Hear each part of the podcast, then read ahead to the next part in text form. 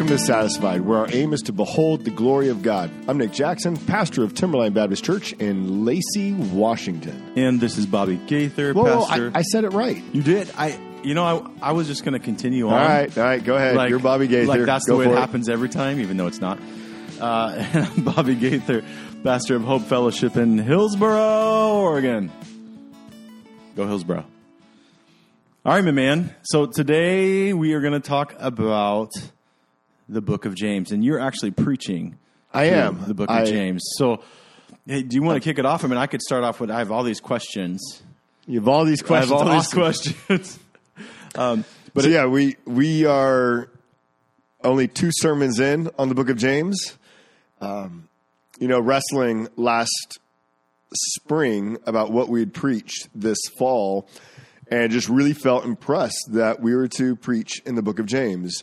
Um, just where we are as a church right now, we're wrestling with how do we live out our faith, um, especially locally, where we've really grown in what it looks like to do mission overseas, to partner overseas.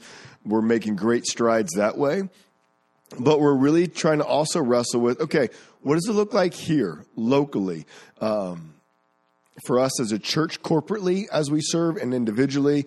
And man, God just brought the book of James. So we are two weeks in. I'm excited about preaching it. Awesome.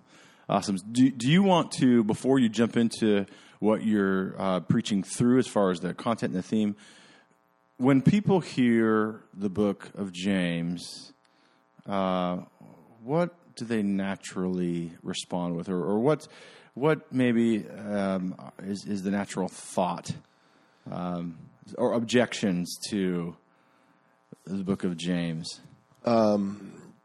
maybe we'll do one historical and then one more present day. Historically, I think Martin Luther, like we were talking about this earlier, Martin Luther did not care for the book of James. I think he even said he would like to rip it out of the New Testament. Um, Martin Luther saw James, uh, he saw, he thought that it was void of the gospel. And so he was like, there's no gospel in James. It doesn't belong in there. And, and so I think that's a misconception that James writes very differently from Paul. James is probably the first, first New Testament letter that we have, probably written around 44 AD, while I think Corinthians and some of the others are some of the first letters from Paul, which might be 48 to 50 AD. So this is, you know, six to eight years before anything hmm. Paul wrote. James is addressing what does it look like to live as someone who is saved. Yeah. Paul talks about how does one get saved. Yes. Uh, so they're really looking at different things. Uh, Paul's looking at how is one justified. James is really looking at saying, okay, because we're justified, this is what sanctification looks like. well, and, and for Martin Luther as well, I mean, why? What was it about the book of James that made Martin Luther want to rip it out of the Bible? Well, I mean, it says, you know, we're not justified by by faith alone, but by works um, in chapter two, and so he he could not swallow that very well, um, and he just thought that that it, the gospel was not in the book of James. Well, and, and if you look at also his his background, right, as a, Right. as a monk, as a- Right, as a, okay, Catholic monk, yeah. so so he's coming from a place of um, works and penance and and being justified um, by spe- specific rituals and other things. I mean, just go back to the Reformation, right. right? And Culturally, James was really hard at that time. So James was really hard at that time, especially in the context that that Martin was was coming to faith in. I mean, Right. and and he felt it was in such contrast to the passages in Romans specifically, right? I think it's Romans five, uh, or we are therefore we are justified by faith, Right. Right. So so he was seeing it as something completely so yeah, odds with each at, other. at odds with each other. When when I, I think where we're going is you're going to help explain why they're not at odds. Right. So that'd be more the historical objection. Man, you guys, excuse What me. I'm like fighting something in my head right day? now. Yeah, yeah. Uh, present day, I think, I think many Christians have at least read James, or they know that James has a lot of commands, and there's there's about 51 to 59 commands in the book of James, which means there's one for about every other verse, which means James is doing, in a sense, a lot of like finger pointing, like you need to do this, do this, do this, do this. And I think that's really hard uh, to listen to. And I think sometimes it feels like a fire hose is coming at you. And I think sometimes Christians feel maybe a little beat up, like, man, I'm not doing this well. I'm not doing this well. He's just telling me I need to do all these things. And so I think we feel like James is placing a great weight or burden on us uh, that, that we need to try to measure up to. And so I think sometimes people avoid it uh, because because of level of guilt and the way they perceive that James is writing it. Well, and and we we love in our day and age our autonomy and our freedom from authority. We, Yes. we love being our own authority. So to be told that this is what this should look like, it just rubs against. Well, just my flesh. It rubs against. Yes. I don't think that's a. I think that's that's since Adam and Eve. You know, since since sin entered the garden. But man, our the culture and society today is already set against authority. Yes. And so to have someone come and say, "This is what it looks like," Yeah. Um, but, you know, on the flip side of that, I think that's what's so refreshing about James. Because how many times, like you as a pastor and me, we're talking with people, and people basically are like, man, what does it look like to live by faith? People, people wish that sometimes they think, they wish it was a little more clear. They wish it was a little more straightforward. And I'm like, man, that, that's what James is. Uh, now, James is different. Like Paul, Paul writes, uh, like the book of Ephesians, chapters 1, 2, and 3 is heavy theology, then 4, 5, and 6 is application. Or like Romans, Romans chapters 1 through 11 is theology, chapters 12 through 16 is, is really fleshing that out. that's his form. But but James, from the very beginning, is just you know this is what it looks like lived out. Like it's just flesh and faith out.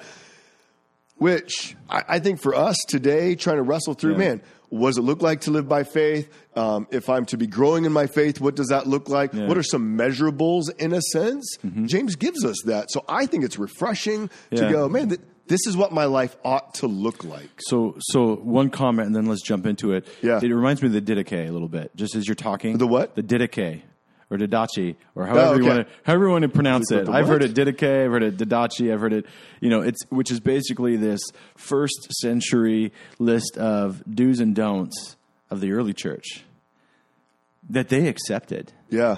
that that was a normal part of their you know their reading and and it, it was it was kind of their how to manual Yeah. right it, it was almost like oh, ooh well, would be careful if I say this almost like their church bylaws or their church What? yes like this is how we're going to operate inside the body and so James has a lot of those commands that just it, it, it feels very practical uh, so why don't you why don't you take us into it All right. Well, so chapter one, chapter one starts out with James saying, "Count it all joy, my brothers, when you meet trials of various kinds." So he just jumps right in on the deep end. He's like, "Hey, let's talk about trials." But he basically says, "Look, God will bring trials in your life as a means to to test your faith." To show the genuineness of it. And then he says in verse 12, the whole point is that we would receive the crown of life. So God brings trials that would mature us so we'd receive the crown of life. And then, like on the flip side of that, he then says, but when when these trials come, God uses them for trials, but the sin in your heart is going to turn them into temptations. And he talks about how sometimes we'll try to blame God um, or blame whatever it is uh, for for the the temptation that's coming into our life. And when we blame other things, we actually get to justify why we sinned. So, like going all the way back to Adam and Eve. Um, when Adam and Eve are in the garden, the serpent comes in, tempts, uh, tempts Eve. Eve eats it. Adam eats the fruit. God walks in the garden, and like, what do they do? Everyone's like finger pointing. Adam is like, well, the woman you gave me. so yeah. Adam points his fingers at the woman and God, and then and then God turns to Eve, and she's like, well, the serpent made me do it. Now, the whole point of that is that they're justifying their sin by by saying that they're victims. Blame shifting, yeah. Right. They're, they're saying, well, it's your fault. It's the woman's fault. It's serpent's fault. It's, it's not my fault. Therefore, if it's not my fault, I can't be held accountable to it. And so James is saying right from the very beginning, hold on. These temptations come from your heart, come from within you.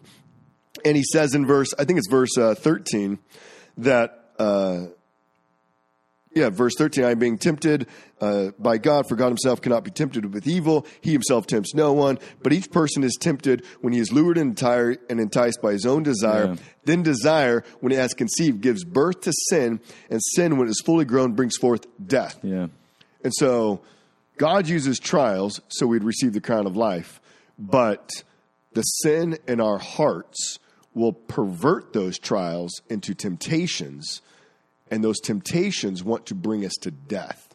And so I think James is really opening up uh, the path, these two paths before us. Are we going to pursue uh, pursue maturity uh, by faith in Christ and receive the crown of life, or will we reject our faith uh, and will we fall into temptation and will we go towards death? So, are temptations themselves? Would you would you consider them trials? Well, I think I think temptation. I think trials bring about the temptations. Um, I think the temptations though come from our hearts, though, like the the desires that are within us. Because he says, verse thirteen. Let's see. we- Uh, no, verse fourteen. Each person is tempted when he is lured and enticed by his own desire. Sure. So when the temptation, when whatever happens outside of me comes my way, it's what's in my heart that creates that temptation, though. Um, and like I, I think David and Bathsheba is a good example. Like you know, David, he's up on top of his uh, up on top of his palace. He's walking, nothing wrong. He sees a beautiful woman bathing. That is common practice. Nothing wrong at this moment. David can look away. Like the temptation is there, but he can still walk away at this moment. But then he begins to play with that temptation, and his desires grow and grow, which eventually we know how that takes place. Um, he takes Bathsheba, kills her husband, and has a baby. Yeah, one one analogy um, I think is is apt is uh, the the heart is like a sponge, Yeah. and temptation or trial, should I say, uh, squeezes that sponge, and you see what comes out of the heart. Yeah. Uh, you see if there's dirt. Yeah. That's what comes out of the heart. But as he goes forward, then, James is basically saying um, the way we overcome temptation and really the way we live the Christian life is by by knowing the word, by receiving the word. Like if you go to verse 21, it says, Therefore put away all filthiness, rampant wickedness, and receive with meekness the implanted word, which is able to save your souls. Um, and then he says, But be doers of the word, not hearers only. So I think James is, is kind of setting us up for saying, all right, you're going to regularly have trials that come your way, and God is using them to build you, but your sin within you is going to want to, to bring about temptations and, and to try to get you to stumble and fall. Therefore, what we need to do is be in the Word of God. And then he says, but but to receive the word is not just reading the word, not just going from A to Z, not just starting in Genesis, ending in Revelation, you know, finishing our Bible reading plans, but he says, but be doers of the word. And he says, you know, in, in order to be, and I think he fleshes out what, what it looks like to be a doer of the word. When he gets into like verse 26, he says, if anyone thinks he is religious and does not bridle his tongue, but he but deceives his heart, this person's religion is worthless. Religion that is pure and undefiled before God the Father is this to visit orphans and widows in their affliction and to keep oneself unstained from the world. So he hits three topics right there um, our tongue, caring for needy people, and then living kind of in a holy life. Yeah, holy. And that's really the outline of the rest of the book. So I think what he's doing, he's setting us up in this first chapter on the way we live by faith, the way we overcome temptation, the way we persevere in trials is through the Word of God. And it's as we live the Word of God, this is what that's going to produce. We're going to uh, care for people, we're going to bridle our tongues, and we're going to live a holy life. And that's that's really the outline of the book. Um, and he just starts walking through. This is what that looks like. Um, so that's why I think James is is super helpful. He, he shows the necessity of the word, and it's through the word that we're then going to grow in our knowledge of God and live by faith. Okay, so you said something in the beginning of this podcast that I want to go back to and, Okay. and push through a little bit. Uh, you said that James is saying we are justified by our works. Yes. Okay, show show us that, and then let's talk about it. All right. So if we go to chapter 2, and there's a section from verse 14 to 26 where basically James is, is talking about um, what it looks like to live by faith. And he says, like verse 14, What good is it, my brothers, if someone says he has faith but does not have works? Can that faith save him? So, can a faith that does not produce works, is that real faith? That's really the question he says. And then uh, he basically says, look, if a brother or sister is poorly clothed, lacking in daily food, and one of you says to him, go in peace, be warmed and filled, without giving them the, the things needed for the body, what good is that? He then says, so also faith by itself is does, if it does not have works is dead. So his opening point is that like words by themselves mean nothing, but but our words, our faith is supposed to produce action. And if there's no action, then, then the words behind it, the faith behind it, is empty. And so, fast forward all the way down to uh, verse 24, and he says, You see that a person is justified by works and not by faith alone. And in the same way, was not also Rahab the prostitute justified by works when she received the messengers and sent them out by another way? For as the body apart from the spirit is dead, so also faith apart from works is dead. Okay, so I'm going to throw this out because the reformer cry ah, faith alone. is fide. Yes. Right? Faith alone, faith alone. And yet, so what I'm seeing in Scripture here is that it's not faith alone. Is that, that is that what he's saying? Well, so this is this brings us back to to how we read the Bible. Okay. And and what we said earlier, when we're in Paul, Paul largely talks about how we get justified, um, saved by grace alone, through faith alone, in Christ alone. Like, okay, those Paul, are those are those are the solas, right? And so he's he's really showing us how we get saved. And that's why Paul will talk a lot about the depravity of our sins, like in Romans chapter 3, where he talks about how all have sinned and fall short of the glory of God. Um, what I'm thinking about, I mean, just, just in contrast, I'm yeah. thinking Abraham believed. Right. He had faith, and it was counted to him as righteousness, right? I mean, that goes all the way back to Genesis, I want to say 16. Right. Um, but what James is saying is without works, there. So what is he saying? So, so James is more fleshing out that the person who is saved, if he says that he has faith, but there's no works, then that faith isn't real. Then there is but no faith. For the for the one who is saved, our works are what justify our faith. Our works give evidence of our faith. Okay. That's what he's really pointing to is is it's by our lifestyle that we show we have faith. Because if I say, man, uh, uh, I don't know, like like those trust falls, like you know, I stand up on the table and I'm like, look, I, I don't need to fall back. I, I I have faith you guys will catch me, but I don't actually fall. I don't actually, you know, lean backwards and let you catch me, then I don't actually have faith. It's it's my me actually falling back that I'm trusting you. It's it's the actions that prove my faith. Now, uh, and so that's what James is fleshing out here. So he's saying, look, when you see people who who are needy, your faith ought to move you to help them. If you have no inclination to help, to serve, to come alongside, then you need to question your faith. Um, Hebrews 11 does a really good job on this. Like when we go through Hebrews 11, we yeah. see all these heroes of the faith yeah. and everyone is like, wow, these guys are awesome. Man, look, look at Abraham. He goes, you know, leaves his land and all this and, uh, he goes to the promised land. Moses leaves all his education and everything in order to take God's people into the wilderness and all that. And, and we see all these people who are kind of the great heroes of the faith. But if we look at it, they all lived according to faith. They all their lives produced. There was an action. action. Yeah, and so that's what James is really fleshing out. Is if our lives do not look like Christ, if we're not helping others, if our faith is not is not changing the way we speak. That's the whole, as he gets into chapter three, taming yeah. the tongue. If it's not affecting the way we spend our money, if it's not affecting our interactions with other people, uh, then we need to come back to our faith and say, do we actually truly believe? Because what James is showing is that our faith affects everything in our Christian life. And he really hits on, on three things on caring for people, on taming the tongue, and on, on living a holy life.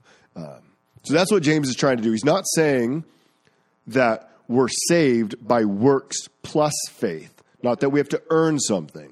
So it's not, you know, you have to be baptized in order to be saved. He's not saying you have to help people and serve them in order to be saved. But he's saying if you are saved, this faith is going to be evidenced by your works.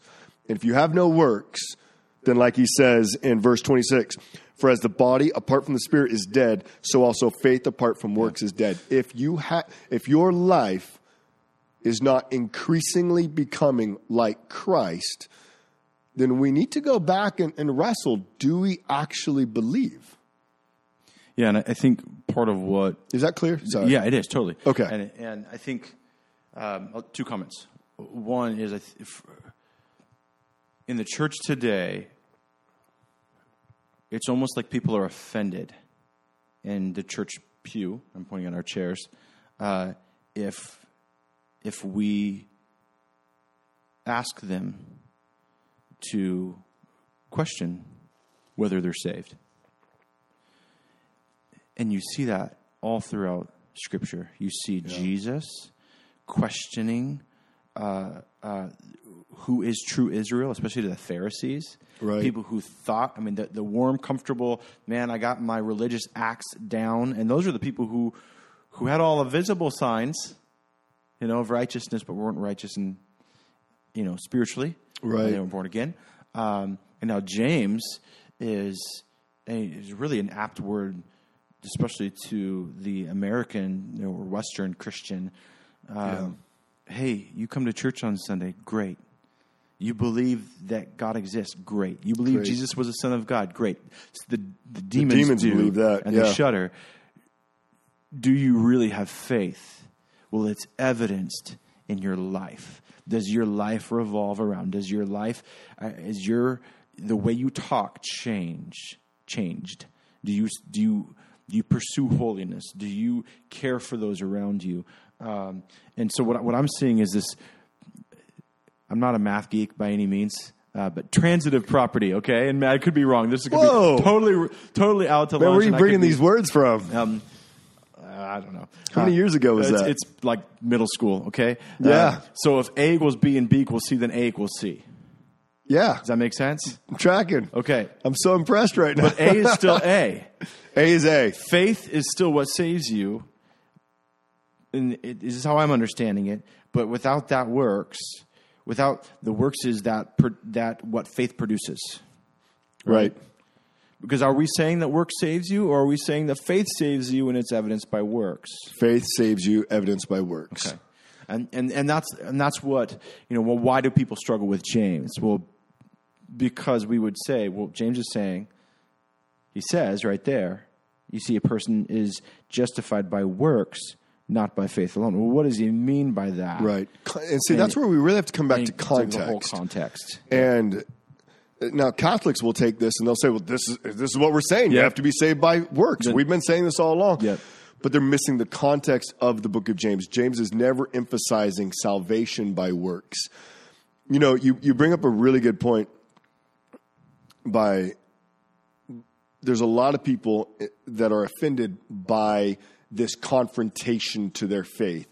And I think that's because there's been a lot of very poor gospel presentations. And I think most, I think there's a lot of people in church who have, who were told the gospel and said, Hey, do you want to believe? This is your decision. Do you want to believe in Jesus?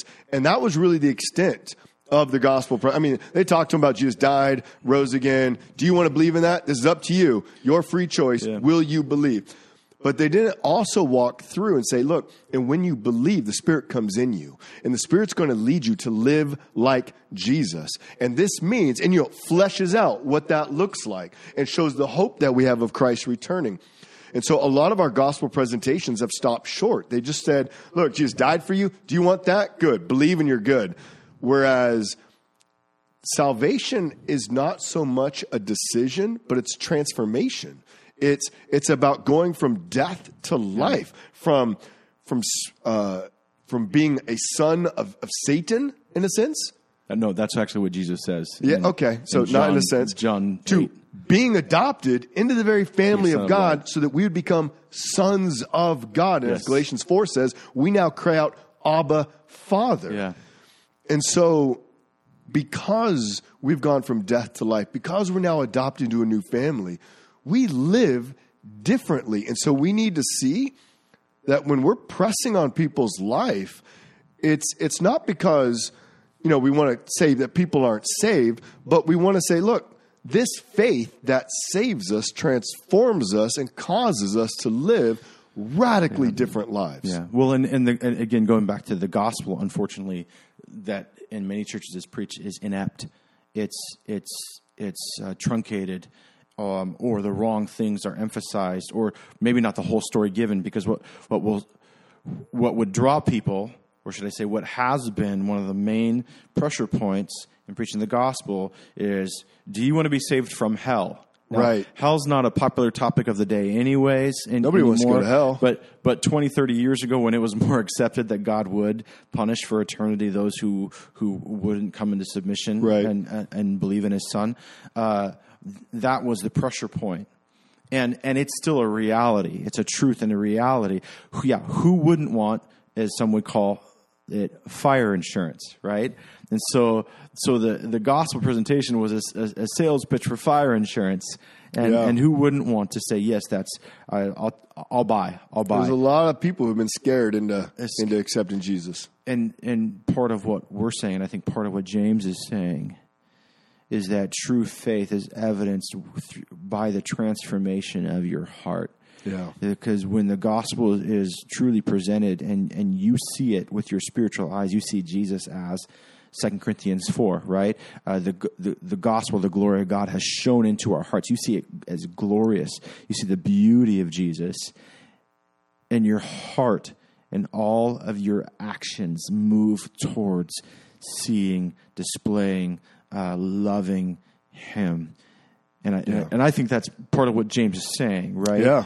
Um, is that, that that heart change is evidenced in I think I think you do. James is like like Jesus and in Matthew will say, you know, the greatest commandment is to love the Lord your God with all your heart, mind, and soul, and the second like it is to love your neighbor as yourself. James is really fleshing out what it looks like to love our neighbor.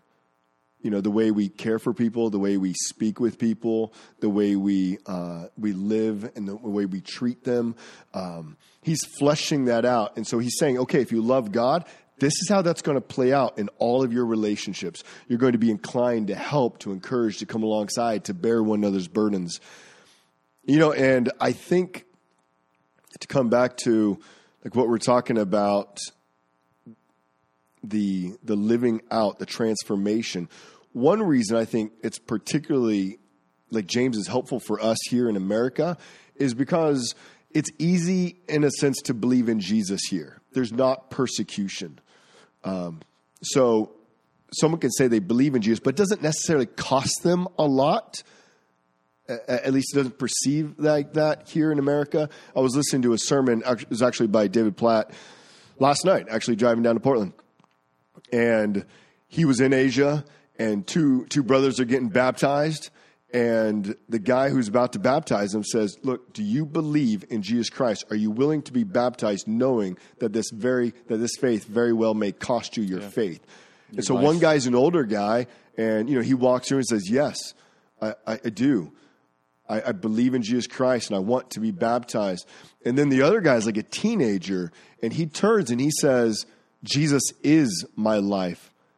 Of course I will be baptized with him if it costs me my life. Um, you know, so when you're in other parts of the world or, or places that are dominated by Islam, like people coming out of that, they realize that cost right away. They, I think they better understand that transformation from the very beginning. And so I just think we need to realize because of cultural, uh, the cultural reality that we live in, we don't have those pressures. Uh, and so there's a, there's a tendency for people to, what, what, what's the word I'm looking for? Like, not really know what it is to live by faith. And so they have a wrong view of Christianity. Therefore, they have a wrong view of salvation. So I think we as pastors, we really need to flesh out saved by grace through faith so we live like Jesus. Well, and I think we, in, in our world, we, we're a consumeristic mindset. And so the way the gospel is often preached or the way we receive it, we receive it as a consumer. Yes, I like it, I'll buy. And Yeah. and if I don't like it, I'll put it back on the shelf or I'll just, you know, I'll put it away or I'll throw it away. Uh, where really the gospel is we are the ones consumed. Our life is changed. Yeah. We we when you understand the gospel, that now is your life. We are the ones that are absorbed yeah. and and so that, it's a completely different mindset. You're right. I mean, wh- what do we have to fear? Like, wh- I'm in we're in I'm in Portland, you know, Hillsboro, and there's some contention. That, you know, I have family members that that really would say anyone who believes in God is stupid and has said as much publicly. Uh, I have aggressive atheistic cousins. I have, you know, uh, uh, other family members and friends even for whom you know, wouldn't accept a word. And, and what is the most that I'm going to suffer from them? Right. Maybe some Maybe some, shame, slandering, maybe some slander. maybe some loss of relationship. Yeah. Maybe because because you're a bigot, because Yeah. you know, name calling and you're narrow minded and so they you'll you'll lose that relationship basically. Yeah, yeah, maybe maybe some credibility on from from them, but but nothing to the extent of what these brothers in India would have to suffer. Uh, nothing to that extent, uh, and and part of it is is the works of their faith is going to prove genuine their faith, and that's and that I mean, it goes back to chapter one, right? Uh, count it all joy, my brothers, when you encounter various trials. Yeah. For these things, what do they do? They prove the genuineness of your faith. Yeah. that's that's what um, part of what I think James is is putting forth there. Hey, I wanted to go back to one more thing you said, and just just for the sake of our of our listeners, we can't take one verse in the Bible out of context, not just out of the context of the book, meaning James, but we also have to read that verse in the context of the entirety of Scripture. Right. So, understanding how James meant it is one thing, and then understanding how it fits in, into the entirety of Scripture is is another. Right. Um, so, so that's why we can say, "Hey, faith without works is dead." You know, your your your works, yeah, they're going to justify you. They're going to justify your faith. They're going to show that genuine, but you are not justified by works of the law. Yeah, because we'd have to take that and place it like right next to, to Romans 5 1, where it says, Therefore, since we have been justified by faith, we have peace with God through our Lord Jesus Christ. Through him, we have also obtained access by faith into this grace in which we stand. And, and he goes on. Um, and all in chapter 4, he's explaining that we're saved by faith. Um, in, in Galatians, the whole book of Galatians is, you know, you are not saved by works, but by faith. And so you either, which is what Martin Luther and others have done, well, James is at odds. So you either come to that or you say, well, wait a minute. Are we reading James rightly? Yeah. Yep. And we come into the context of James where he's really speaking to Christians. I mean, that, that when you come into it, he says, Count it all joy, my my brothers. He's speaking to believers, Yeah. telling them this is what it looks like to live by faith. The the question he's answering is not how does one get saved? It is because you are saved, how does one live? Yeah. And so um, Well, and the works are different. I mean, look, Paul's talking about religious rites, religious ceremonies, circumcision, uh, washings, uh, different Right. ceremonial things that the Jews thought purified them, but they actually represented or pointed to the one who would purify them. Right. And and James is talking about the outworking of faith, which is works, which is the what this is what faith produces. Faith produces taming of the tongue. Faith produces loving the poor, taking care of the sick, taking care of the needy. Faith produces a life pursuant of God in holiness. right. So I went back to holiness, by the way. Well, and, what I what I love is I really think verse twenty two is extremely essential for understanding James, where he says, But be doers of the word, not hearers only, deceiving yourselves. You see, in verse 21, he says that we need to receive with meekness the implanted word which is able to save your souls. And so um, we're to continually receive God's word. Uh, it's like the air that we breathe. We, we have the word in us, and we need to keep receiving the word. We have air inside of us, yet we keep breathing, so we keep living. We need to keep receiving God's word uh, so that we would we grow in our knowledge of God, that we'd live like Him. And then I think verse 22 explains that. So, what does it mean to receive the word? It means to hear and do. And this doing, and then he fleshes that out, what, what it looks like. Uh, we, in our churches, in America, and everywhere, we need to make sure that this book, this precious word of God that we have, is not something that just sits on a nightstand, is not something we just carry to church on Sundays, is not something we just read in spare time, but we're reading it in order to truly hear it and do it, which means we have to be wrestling with what is God's word calling me to do? How is God's word challenging my life?